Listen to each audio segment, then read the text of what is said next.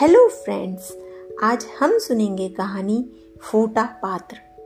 एक भिष्टी के पास दो बड़े पात्र थे जिसे उसने एक बांस के दो सिरों पर बांध रखा था।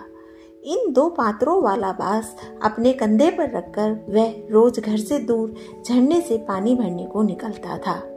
उनमें से एक पात्र में एक छोटी सी दरार थी, इसलिए हर दिन जब वह घर पहुंचता तो एक पात्र को केवल आधा ही भरा पाता, जबकि दूसरा पात्र जो दोषहीन था वह हमेशा पूरा ही भरा मिलता।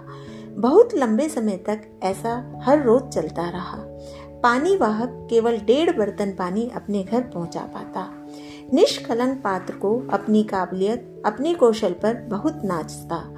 उसे जिस काम के लिए बनाया गया था वह उस काम को बखूबी अंजाम दे रहा था, लेकिन बेचारा फूटा पात्र अपनी खामियों पर शर्मिंदा था।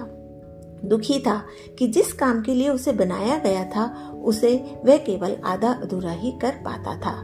वर्षों की गलानी और अपराध बोझ से दबे पात्र ने एक दिन आखिरकार पनिहार के सामने अपनी कमजोरियां और कड़वी विफलताएं कबूल करने की हिम्मत जुटा ही ली।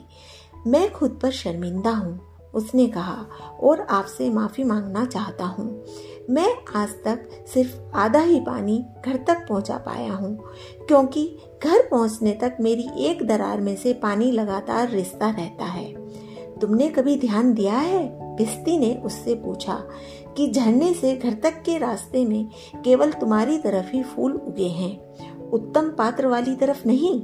मैं हमेशा से तुम्हारे दोष के बारे में जानता था, इसीलिए मैंने तुम्हारे पथ में फूलों के बीज बो डाले। हर रोज झरने से लेकर मेरे घर तक पहुंचने तक तुमने मेरे लिए उनकी सिंचाई की है। वर्षों तक मैंने इन खूबसूरत फूलों से अपने घर को सजाया है।